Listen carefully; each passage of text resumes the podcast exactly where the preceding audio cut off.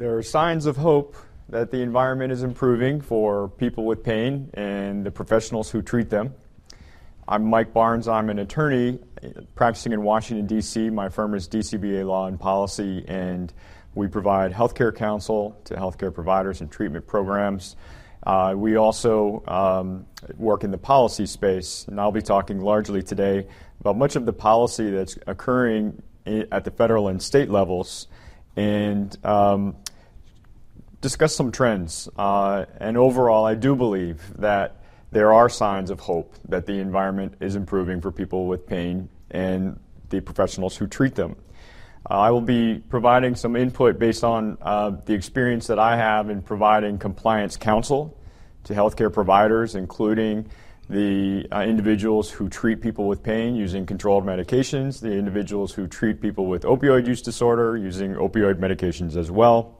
So I will touch on some of the policies that will affect people with pain and their healthcare providers, but also people with opioid use disorder and the individuals who treat them as well. So we'll start with the biggest law coming out of Congress last year in October, on the 24th of October 2018. The President signed into law the Support Act, and it had a number of provisions that are largely ra- related to opioid pain medications and uh, some of the provisions related to treatment for opioid use disorder.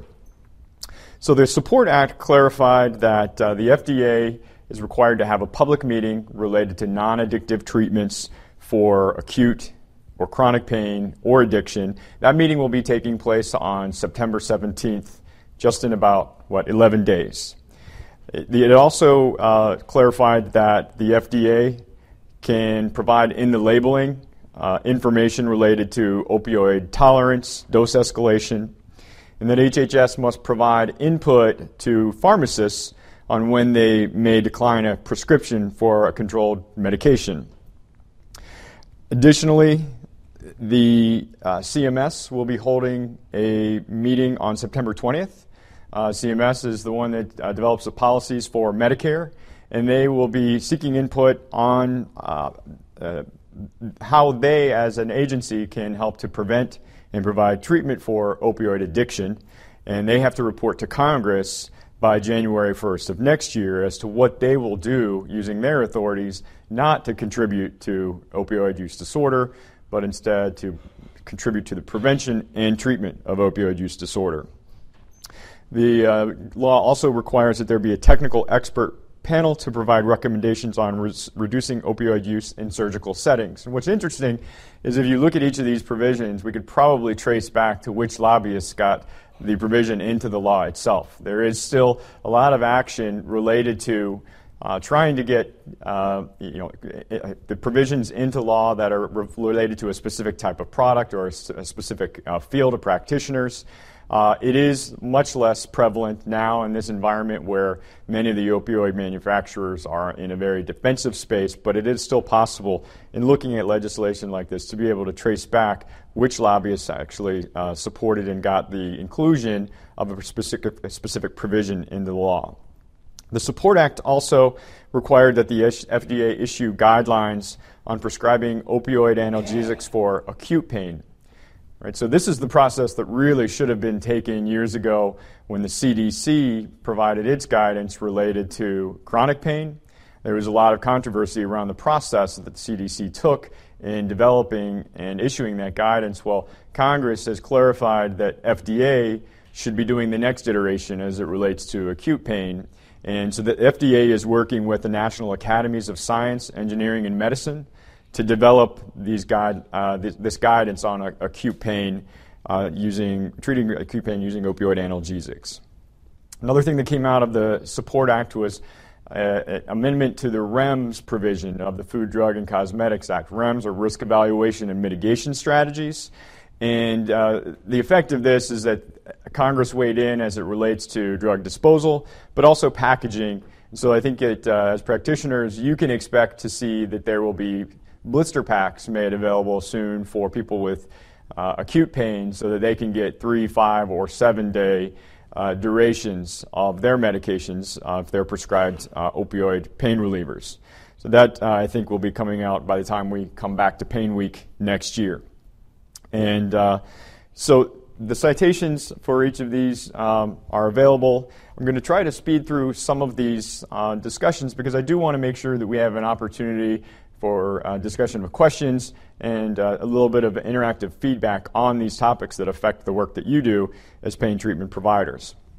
Federal bills, uh, there's still a lot of action in Congress around opioids broadly. So we see that manifested in bills like the one uh, proposed by Senator Joe Manchin of West Virginia, Senator Mike Braun of Indiana, two bipartisan uh, members um, coming together to propose legislation that would clarify that opioids are not intended for the treatment of chronic pain. Uh, and I love this headline because we see this in another one that I'll show you.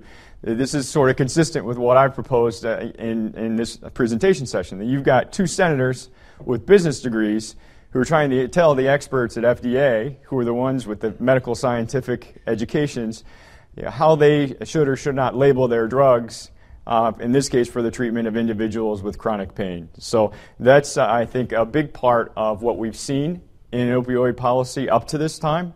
People who really are, had been having knee jerk reactions to overdose deaths in their communities, two thirds of which currently we know are related to illicit substances. They wanted to do something about it. You can't blame them for it. But they've made uh, actions that have had unintended consequences, and this is the type of thing that uh, supports those unintended consequences. Senator Portman of Ohio, love this headline as well, presumes to know how many days of pain relief all 328 million Americans need.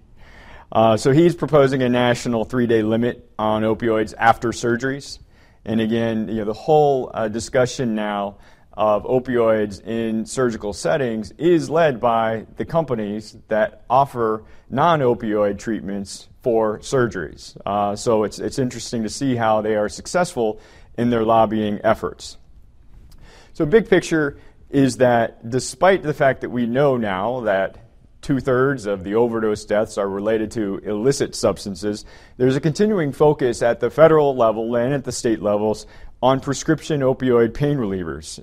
This is despite the fact that there's already been a 25 to 29 percent reduction in the number of opioids dispensed, and uh, that communities now in at least 29 states have seen that um, individuals have died of overdoses related to counterfeit opioid pills that are available on the black market that are laced with fentanyl. So the black market for substances that would otherwise treat pain or address the symptoms of someone's untreated opioid use disorder, right? That is a thriving market that policymakers really are not addressing adequately.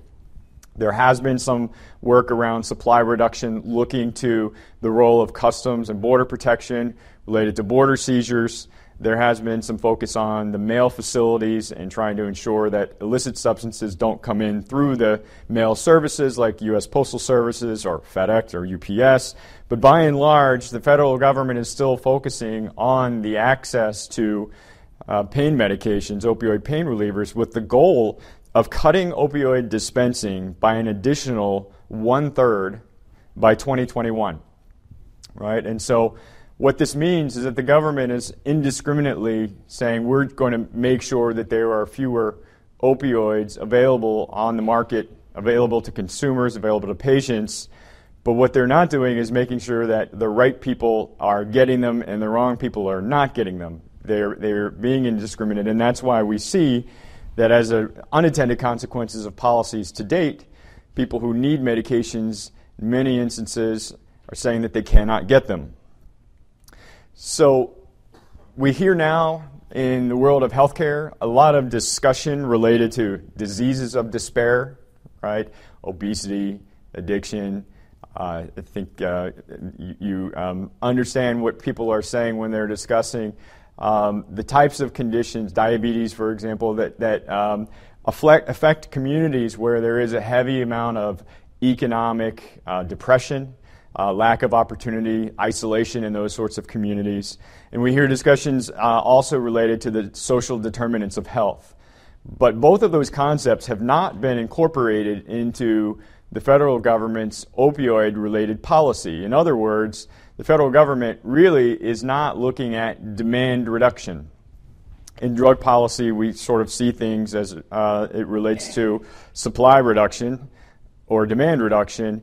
And really, what I've seen is that at the federal level, the demand reduction efforts are like the ambulance at the bottom of the hill versus having put a guardrail at the top of the hill with trying to uh, prevent people from getting into the condition of having the need for treatment. So the federal government's focusing on treatment as a demand uh, reduction initiative versus actually reducing the illicit use or the, the inappropriate use of the substances in the first place so you don't even need the treatment. So the prevention and the policies related to addressing these diseases of despair, the social isolation, the cultural disconnectedness, and these other social determinants of health, that is lacking from opioid policy right now. So we're seeing uh, still proposals like uh, the one from uh, Florida that just became law July 1st. Uh, is anyone here from Florida? Okay. Uh, do you prescribe uh, opioid med- medications? Okay. Well, are you handing out the pamphlet now?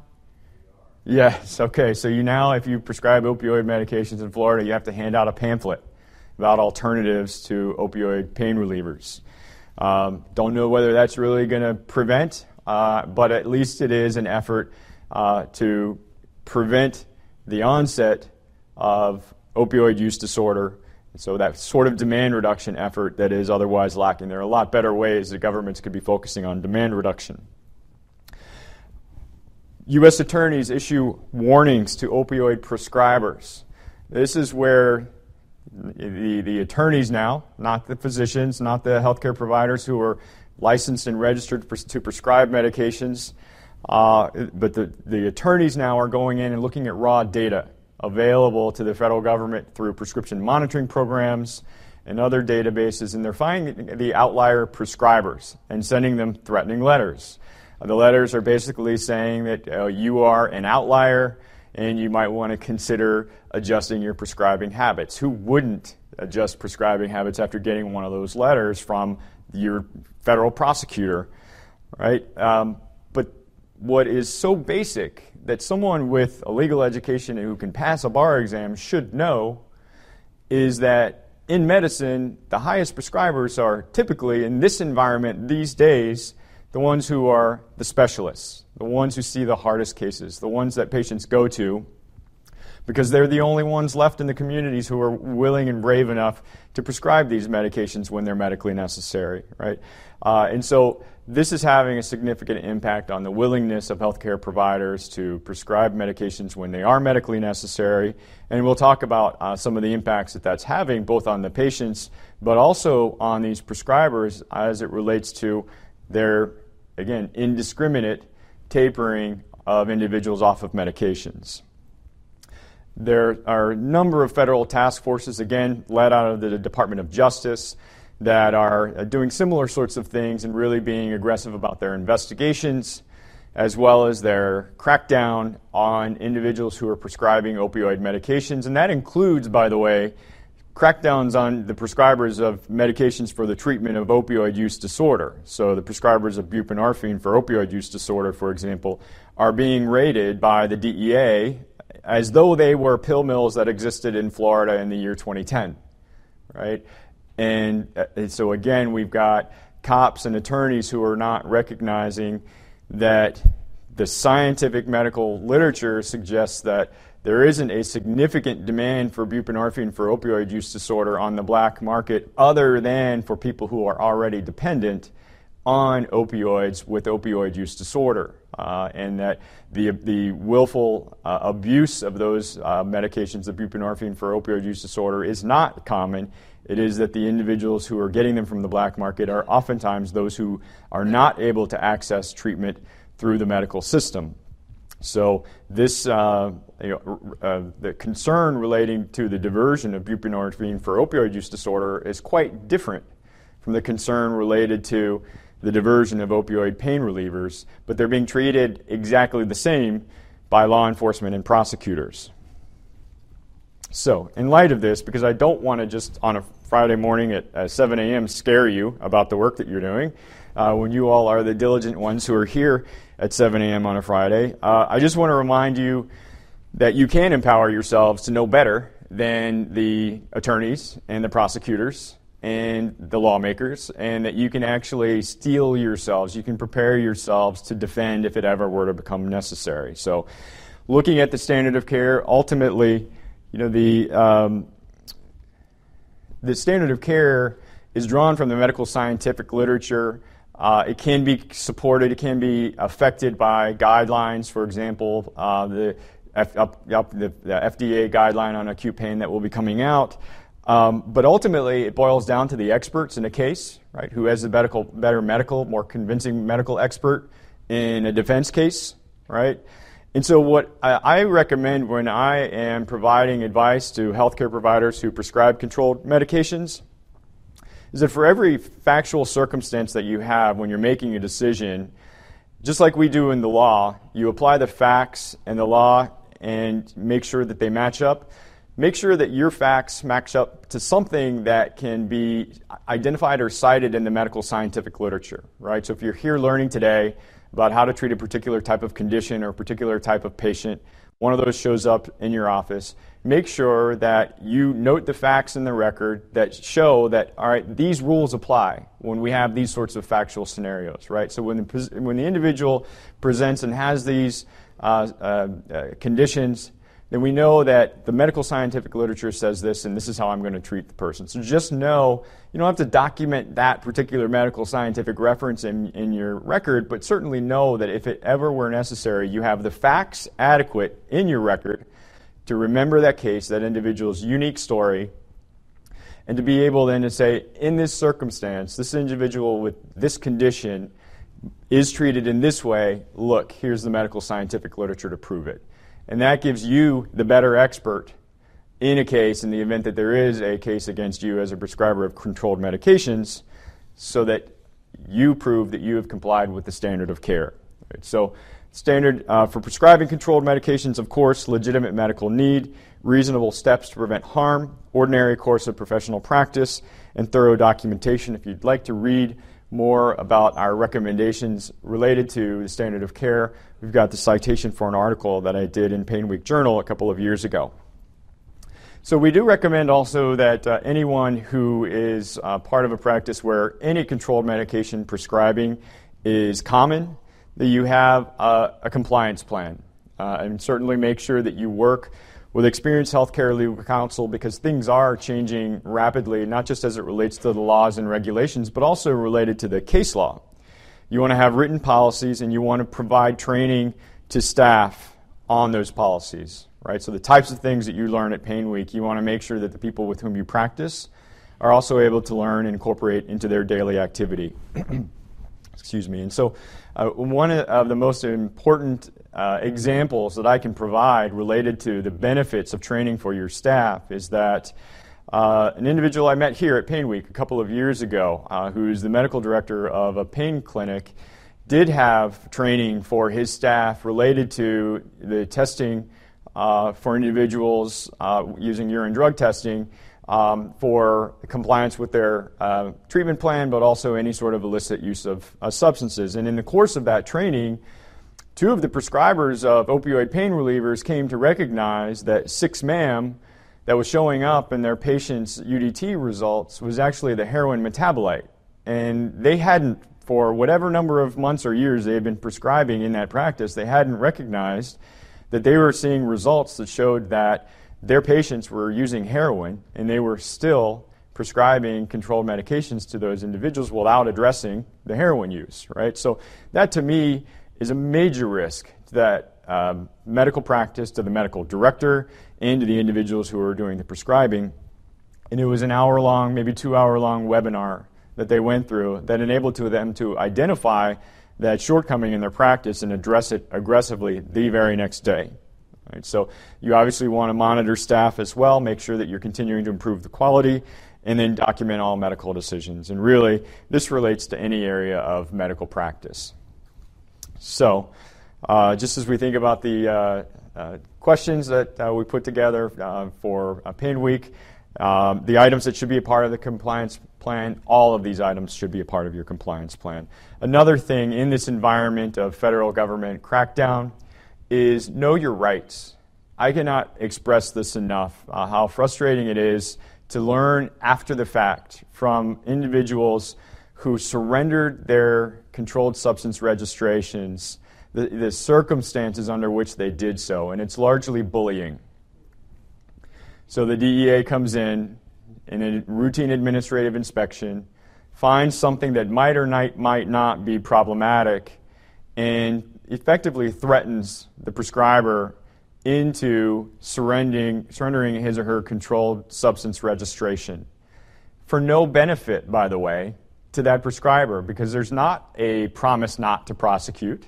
There's no benefit. Uh, but people are doing this because they're scared. And they're scared because of the intentional bullying types of efforts from some of these agents. Not all of the agents at the DEA are unprofessional, but some of them are.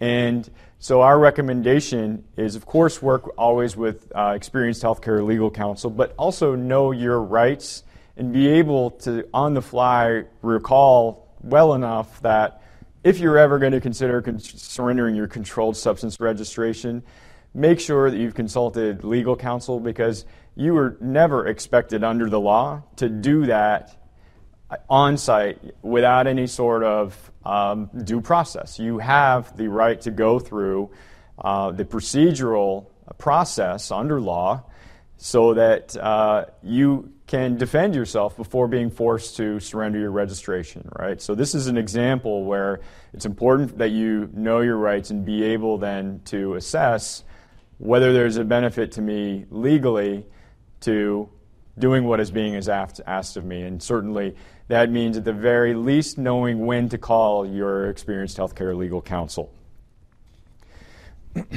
so, to reinforce that, is there ever a scenario when you would be asked uh, and required to surrender your registration without due process? No. You have the rights to due process, and that you can go through an administrative proceeding before being expected to surrender a registration. And I'm you know, sorry that we have to go through this. Um, but this is the environment that people who um, treat individuals with pain, if they're willing to prescribe controlled medications at this point, um, are living in, right? And so um, you all are here learning the best practices, learning uh, how to do things right, and we want to make sure that uh, you are not bullied into not treating the people uh, who need your assistance. Yes, sir. All right. So uh, the question is if the DEA says we want you to surrender your registration, whether you immediately have to stop prescribing until you've gone through that administrative process. Well, if we look at you know, the, the table that we put together here related to your rights, you can look at the type of document that you would receive right, from the uh, DEA. And if it's just an you know, oral request at an administrative inspection that you surrender your registration, you can say no and continue prescribing because you haven't gone through your procedural process uh, for them to be able to take away any of your right to prescribe under federal law. And so you should know the difference and actually read what it is that they're presenting and make sure that what they're presenting is you know, appropriately documented uh, for what they're expecting you to do.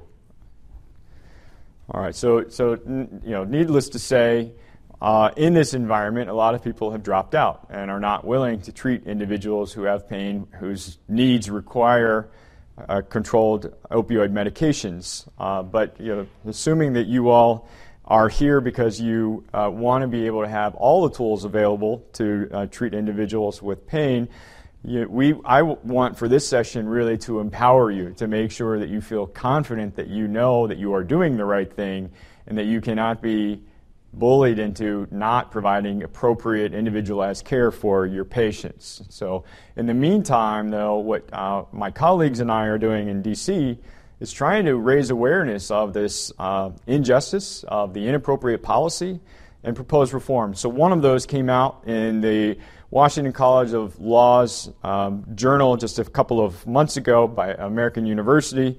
Proposal that um, went into how some of the best physicians in America have been raided really on fact finding missions and nearly had their reputations and careers entirely destroyed.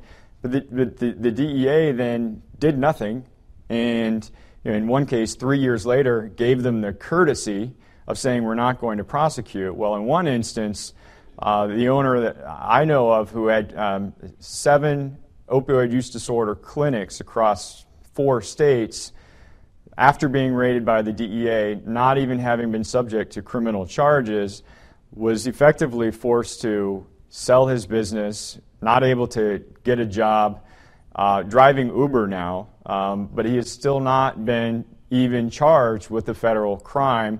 Unfortunately, a year and a half later, the prosecutor is not willing to give him the courtesy of saying, okay, we use this as a fact finding mission.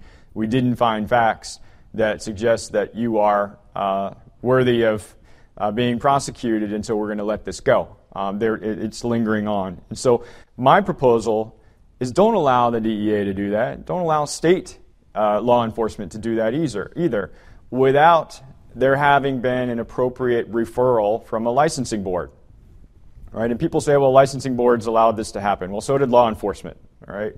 So if we're going to make improvements, let's make improvements so that licensing boards can do a better job at actually assessing whether or not a, a you know, prescription uh, or prescribing practices were appropriate. And then if they believe that there's criminal behavior, then allow them then to refer the matter to law enforcement. Yes, sir. Yeah, yeah, that is that is one of the cases that I um, uh, analyzed in this article. But my proposal would work if they if the DEA had been required to have a licensing board referral saying we've uh, investigated and we believe that there is criminal activity that you should investigate, then he would be safe and still practicing and serving the patients who need his help. All right. Yes, yes, uh, um, and um, th- that is an area that is in uh, significant need of reform. Unfortunately, very few people are talking about that need for reform.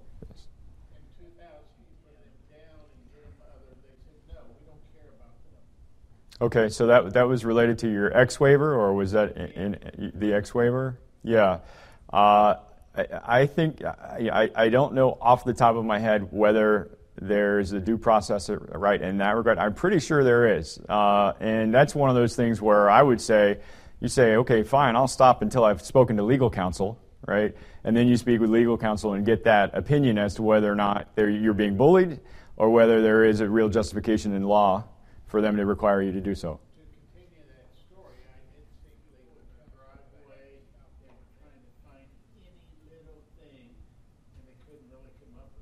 Yeah, and they're still doing that nine years later, uh, and they're still using those very same uh, tactics. Um, so, one of the things that I'm doing uh, in coordination with a not for profit organization, uh, a university, and a foundation uh, is to help prescribers prescribe safely, of course, but then feel safe prescribing safely as well. Uh, and that's the Prescriber Safety Initiative.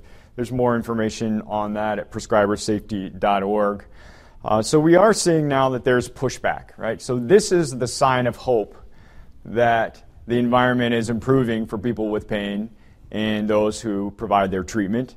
Um, we're seeing that there is, again, I can't identify exactly who's doing it, but somebody is funding a significant push in the news media uh, to discuss the other side of the opioid overdose crisis and uh, discussing the needs of people with pain.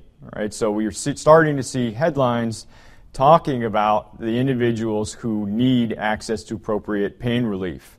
Uh, some of the biggest, um, over the past year, the biggest developments include a number of professional organizations that came together and said, you know, let's get the politicians out of our healthcare.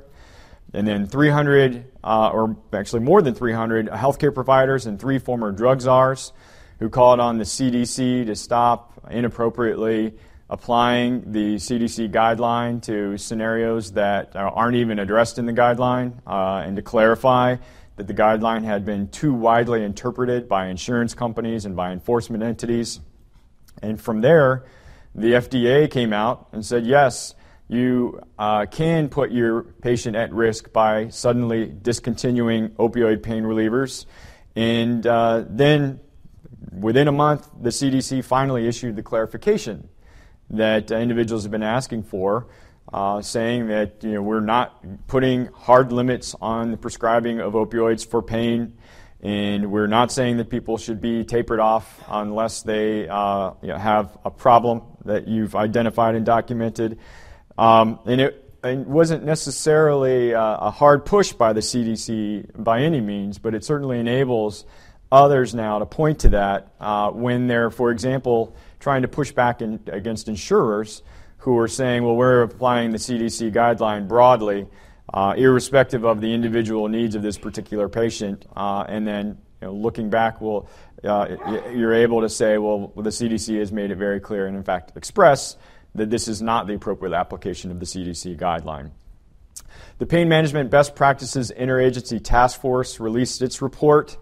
Uh, in that process, uh, people with pain got a really great advocate uh, in Dr. Vanila Singh, who has left HHS. She led that task force.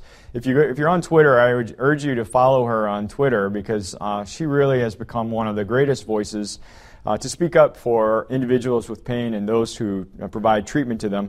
The report really focused heavily on multidisciplinary approaches to pain relief, which is great. I mean, I think that's why all of you are here.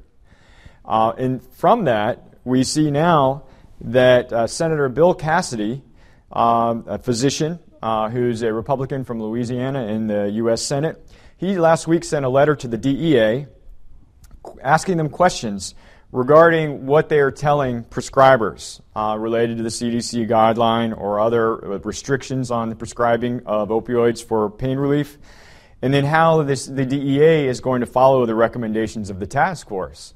So this is big. You know, the a U.S. senator physician is saying to the DEA, "Wait a second, what are you doing to contribute to this crisis of individuals who are not getting treatments for pain, might be relegated to the black market, where they might get pills that are uh, um, contaminated with fentanyl, or they otherwise might be part of this suicide epidemic that we also have in the United States, right? And so this is again a sign of hope that things are improving.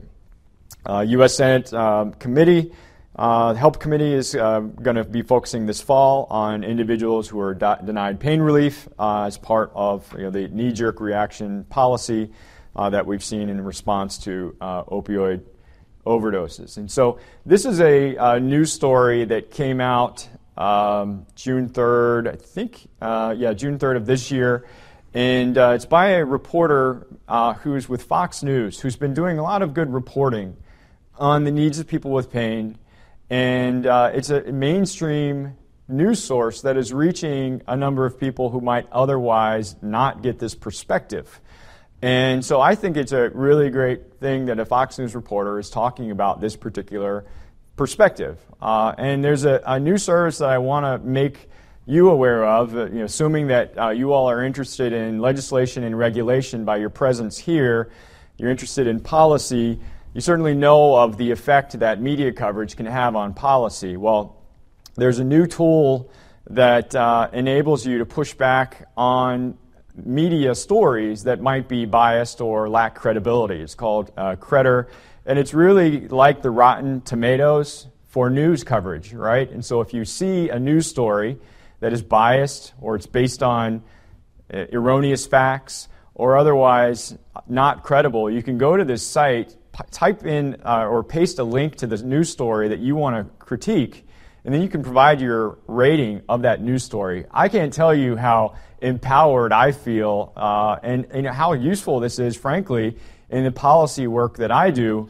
We know uh, journalists all the time who do hit pieces. So we've already started putting out interns to rank those uh, uh journalists who have made a career out of doing hit pieces on individuals that might not be, you know, that are not based in fact, but are instead activist journalism. And so those activist journalists who are doing hit pieces or otherwise not objectively creating uh, news that uh, you know, reflects real journalism, they've got ratings of 6%. You know, it's what, like, a, like a Rotten Tomato scale, right?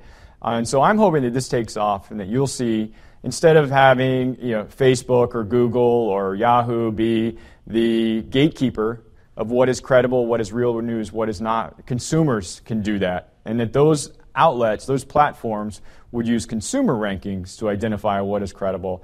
And so, uh, with no interest at all, you know, besides just wanting to see this thrive, I would encourage you to check it out. It's very empowering from my perspective. So, um, looking at uh, another uh, state law now, uh, we've got the Massachusetts CARE Act. Uh, and this was a uh, law that came out in the fall of I guess it was 2018. And again, looking at um, ways to undo the negative consequences of initial opioid policy.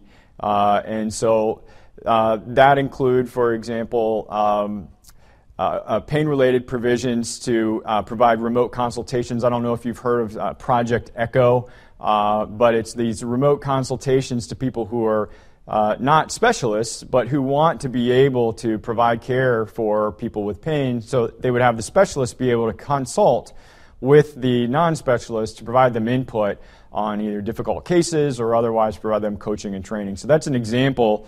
Uh, a number of other provisions under uh, this particular uh, um, state law that uh, you might want to consider if you're from Massachusetts. Um, Oregon has dropped its opioid tapering plan, so another thing at the state level that is uh, proof that there is hope for people with pain. And then this is what I think um, all of you should focus on. This is out of New Hampshire. The headline makes it sound like the doctor was reprimanded for treating a person with pain, but it's really mistreating the person with pain. Uh, so, this is where the uh, doctor suddenly reduced an individual's opioid analgesic uh, prescription after having treated him for four years, and um, the individual didn't have adequate pain relief as a result. So, he went back to the physician and said, I'm you know, not feeling good about this. And then ultimately, the physician said, Well, I'm just not going to treat you. And he, he uh, reported the patient also to the police. Well, the medical board said, Wait a second. You misapplied the CDC guideline in that sudden reduction of the individual who had been stable for years on your treatment plan.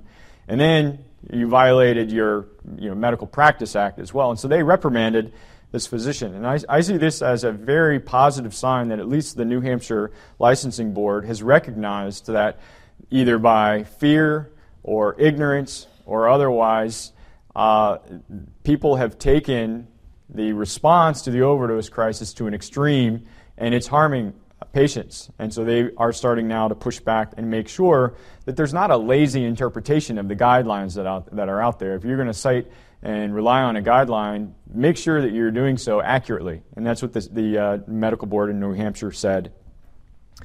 Uh, I want to also discuss um, what's happening at a big picture level because this could impact all of your practices in a way that no one is talking about at, at the federal level, except at least my firm is. Um, we did an article for the American Bar Association's uh, Health Journal uh, about the potential impact of this litigation related to the Affordable Care Act that's in the federal courts now, where the uh, Trump administration is trying to uh, have the Affordable Care Act invalidated by the courts in, their, in its entirety.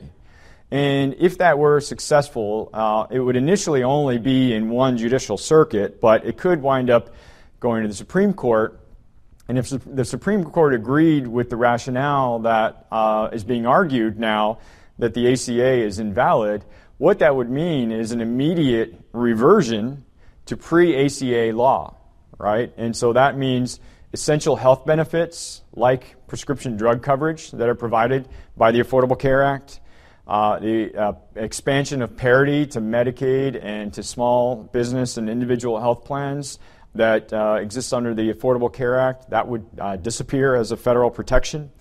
Um, the pre existing conditions, uh, not being able to charge more for an individual based on uh, pre existing conditions, again, a protection under the ACA, that would disappear. So, regardless of what you think about the Affordable Care Act, there are patient protections in there that are very important to the individuals who have garnered access, new uh, access to health insurance through the law. And if that law just goes away, it could create chaos in the states that have not set up their own system. Many states have set up sort of equivalent patient protections so that their uh, residents and patients would not as, be as badly affected as some of those in the states that uh, haven't implemented similar types of protections for patients. So, what this means is that if this were to occur at the federal level and the ACA were invalidated, a lot of people would find themselves without access to meaningful health insurance, and that would impact your practices significantly. And um, regardless of what you think about the ACA, that is a matter of fact. All right. So, in this question, uh, could people wind up without uh, insurance options available to them? Yes, if this goes through the courts and the ACA is invalidated.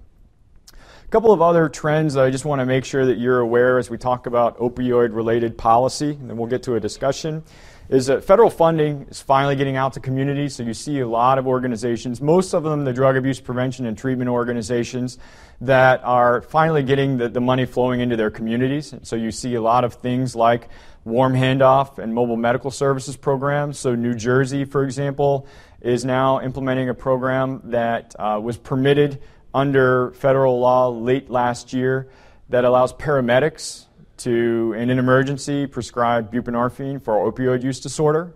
So, say a person refuses to go to an ED after uh, an overdose rescue, the person gets naloxone. Well, uh, in New Jersey now, where they're taking advantage of this federal law that allows paramedics to provide emergency treatment for opioid use disorder, individuals would be able at least to get a short term dose of buprenorphine for opioid use disorder uh, from the paramedic with the consent of the medical director just by radio. Uh, and I think that's uh, pretty important and a, and a big uh, development, especially in light of the work that we do with uh, law enforcement and even emergency department um, professionals, where there's a lot of burnout, worry, and concern related to the individuals who are the revolving door overdose survivors. Thankfully, due to naloxone policies, these individuals are surviving but then they're currently being released without treatment and um, active addiction and at risk for subsequent repeat overdose. So the warm handoff programs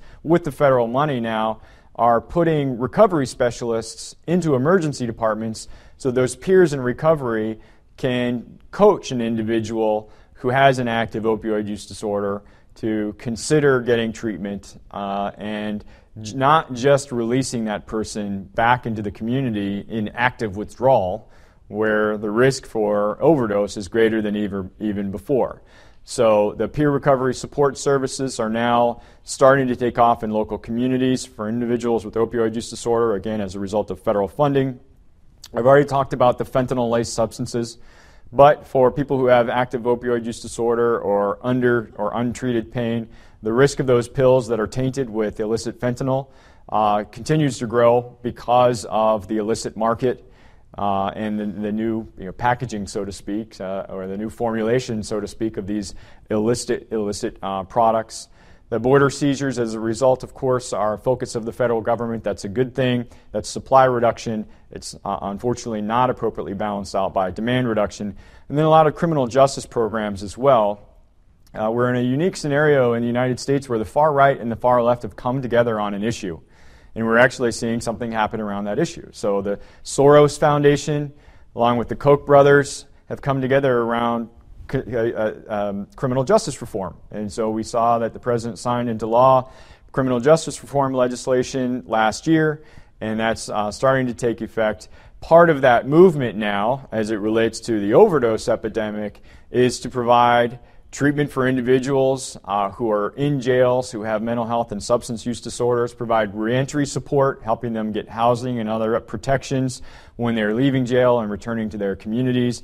And then even pre arrest diversion programs, which I think are fantastic. So if an individual is caught up in a substance related uh, small crime, misdemeanor, uh, the police have the discretion to divert that individual to treatment rather than taking that person for booking and uh, then to jail. And so, what I see that does is it reduces the likelihood that an individual would be put into jail, even for booking, uh, with an active addiction or with an active uh, untreated mental illness, causing harm to the individual, to other inmates, as well as to the correctional staff.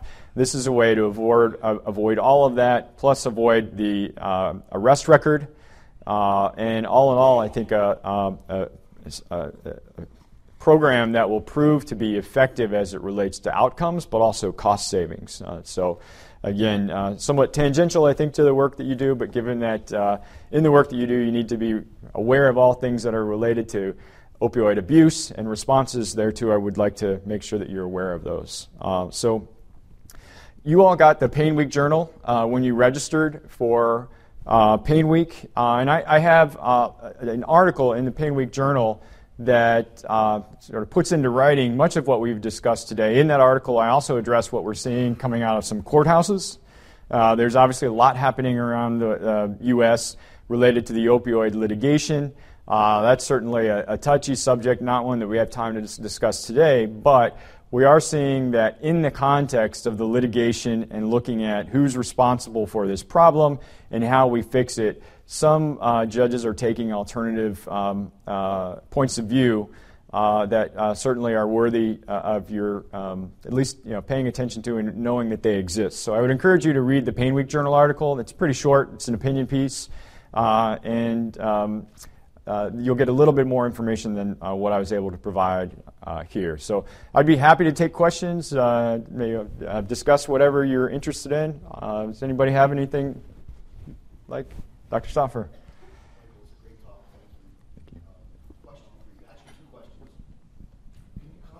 What percent of the, oh, thank you. Can you comment on what percent of the DEA you think is kind of the G men going after prescribers and the good guys versus the percent of DEA going after the narcos and the bad guys? Because it just seems like bullies, using your term, prey on the weak. Everyone in here is not weak. But when, when you don't carry a gun and you can't shoot back at a guy who's demanding your thing, they, they look at you as weak versus a narco with an AR. You, you might not chase that guy as hard. So I'm just kind of curious because it seems as if to me the, the whole prescription opioid abuse thing clearly there was fault on all sides, ours included. We did it at Hopkins, we're all guilty. Maybe, maybe not all. But it seems that no one talks about what the DEA has kind of fallen down on as well. You know, Chinese carfentanil and Mexican fentanyl is killing more people now right? Right. So I'd kind of like to know what, what, if any, you can describe of their percent of their, you know, assets because they have to choose who they pick on. Right. Right. I'm just kind of uh, curious. I mean, can you just I don't know that we would be able to, you know, may, maybe we could, you know, through a, FOIA request, figure out what allocation of resources would go to the illicit uh, market versus the market for diverted, controlled prescription medications. But as it relates to the uh, attention that is uh, provided by the Attorney General, the news media that the DEA seeks and gets related to its efforts to respond to overdose all of the action is around prescribers and healthcare providers. The, DOJ, more broadly, even more broadly than the DEA, is bringing in the FBI. Uh, we've got HHS Inspector General. We've got the FDA now coming in on these matters uh, as well, trying to throw all the possible federal resources against these entities that the DOJ deems to be uh, committing wrongful behavior even before the medical or other licensing board has an opportunity to weigh in. Uh, and so um, I, I, do know that there is a heavy focus federally at, on border seizures, but that's not DEA. That's the Customs and Border Protection. Uh, and so I am not seeing a surge like there has been a surge in the DOJ related to the prescribers and enforcing law against rogue prescribers. I've not seen in, in action or in media coverage or policy statements a similar surge as it relates to the illicit markets uh, besides some negotiation with China. There's been some negotiation with China in getting the Chinese government to actually change its law related to the illicit substances like the carfentanil and then actually follow those changes in law. Um, but uh, on a whole, there's no discussion really of what the DEA is doing as it relates to the illicit um, black markets and the, the uh, drug uh, cartels, uh, because I don't know that they're necessarily doing much different than they always have in that regard. I don't think there's been a surge in that regard. I mean, it's what I suspected. A follow-up question, and I think a FOIA request, and you know, transparency into the deep state of that would probably be helpful. Related to September 17th at the FDA, could you comment on um, where you think it's going in terms of the citizens petition from Ralph Nader and the gang, you know, putting a moratorium on, on, on opioid? I think it's opioid drug development, basically approve no more. I think right. is kind of the. Could you comment on that? Yes. So there's been a citizen petition that there be no more approvals of opioids uh, until what was until what? Uh, forever. I, I yeah, until something. I think it's until long-term studies or, or something yeah. uh, yield results. Uh, and I think uh, under normal circumstances, a couple of years ago, the FDA would have just ignored that uh, as, as it should, because the FDA relies on medical scientific uh, evidence in order to make its decisions. but I think now politically, uh, even if they don't have a pronounced uh, policy uh, as it relates to um, the approval of opioids or non-approval of opioids, that it's going to be harder. I think you know, we already know that there will be more um, uh, advisory board meetings called, and that uh, there's going to be a harder standard. So. I, I think that informally, the FDA is going to feel free to drag its feet on the approvals of new opioid pain relievers, and uh, you know, there's already the policy that the FDA has come out with and, and saying you have now to, uh, to report what uh, benefits there are to your uh, uh, product that relate to abuse deterrence or other sorts of methods of uh, you know, deterring uh, harmful consequences of the use of the substance. So um, I think that they might not formally adopt or respond to the citizen petition, but in practice, uh, they're going to continue to make it harder to get these medications on the market. Uh, and the market itself, I think, is uh, with the litigation response and all, making it hard for these um, manufacturers and distributors to continue uh, making these products available. Good answer. Thank you. So we're talking about opioids a lot, which is important, but there are a number of non-opioid pain treatments that, that are currently in development yes. um, with different mechanisms, um, more selective sodium channel blockers and GF. Uh, inhibitors, and so I'm wondering, what do you, what do you think are the chances that there's like a top-down policy mandate in regard to sort of positioning those before going to opioids? To prescribers. Do you see the government playing a role in that at all? Well, that's already the, the standard of care, right? I mean, the, standard of care really already is to try the non pharmacologic first before pharmacologic, and then the lower scheduled before the higher scheduled, and that you know should include abuse deterrent before non abuse deterrent. Uh, the federal government is prioritizing and funding the development of the uh, non addictive uh, treatments for pain and opioid use disorder. Um, but uh, as it relates to a public relations campaign or provider education campaign on um, trying uh, non uh, or, or non scheduled first, I don't see any signs that that would be something that the federal government would do, but it's certainly something that I think could be beneficial as these additional treatments come to market.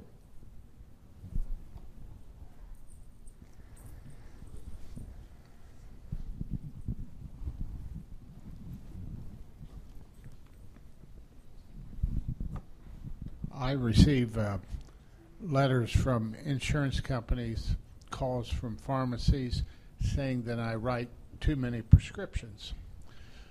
But I write for just a few pills, maybe a week to two weeks worth, and then I reevaluate the patient. And I try to keep the milligram dosage down. We need to talk in terms of number of pills and milligram dosage and not the number of prescriptions. I can write five, let's say, for 120 pills, five prescriptions, whereas this guy over here is writing 280, one. I'm in trouble. He's not. So, right. in discussing these things, don't dwell on the number of prescriptions. It should be the number of pills and the milligram dosage.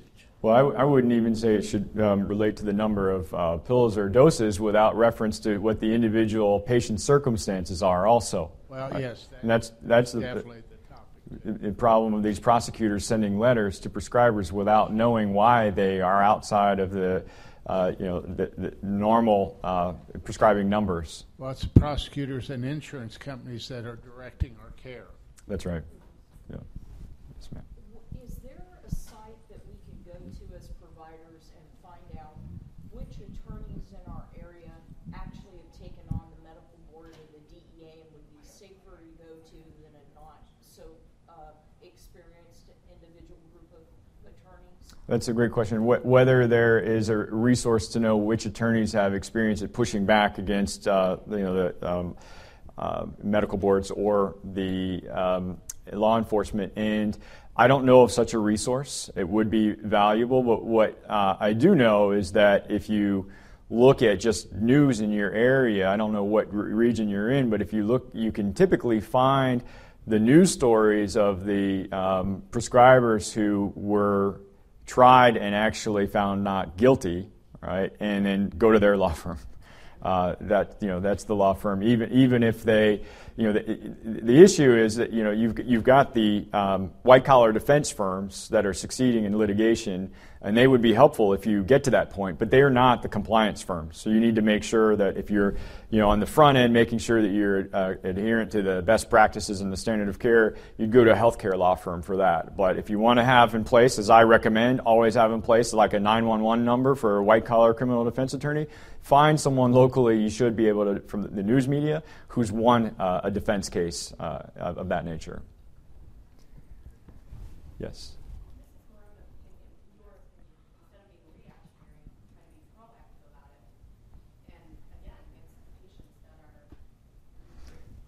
Yes, so it's a, a, big question as to how we learn from this experience and not continue to go through the, the cycle of, uh, you know, really what has been the, uh, drug policy and sort of the history of uh, drug use across you know, human nature and certainly the United States. And I think ultimately we're going to get to a point where uh, we have to focus on demand reduction, right? And so we're going to have to look at those social determinants of health and diseases of despair as it relates to uh, stopping the initiation of problematic substance use, but then also where all of this is going, and I think faster than many of us realize, is on one side we've got to push for illicit substance legalization, like uh, we see the states that have uh, legalized uh, cannabis, and then we see the movement now related to mushrooms.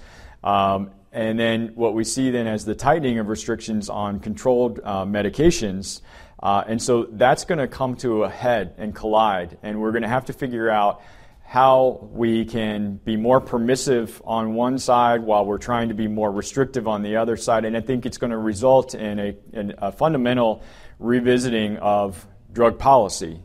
Uh, for that to happen, I think we're going to have to reach a point where the older, uh, more um, you know, conventional generation uh, is no longer as active in politics and in voting, frankly. Um, but I do think that uh, the younger generations, probably starting with, with Generation X, are going to have to realize as a matter of practicality that drug policy needs to be revisited. Thank you all for being here. Uh, we've, uh, we've crossed our time. I'm available if you'd like to speak afterward. Thank you all for being here and have a great rest.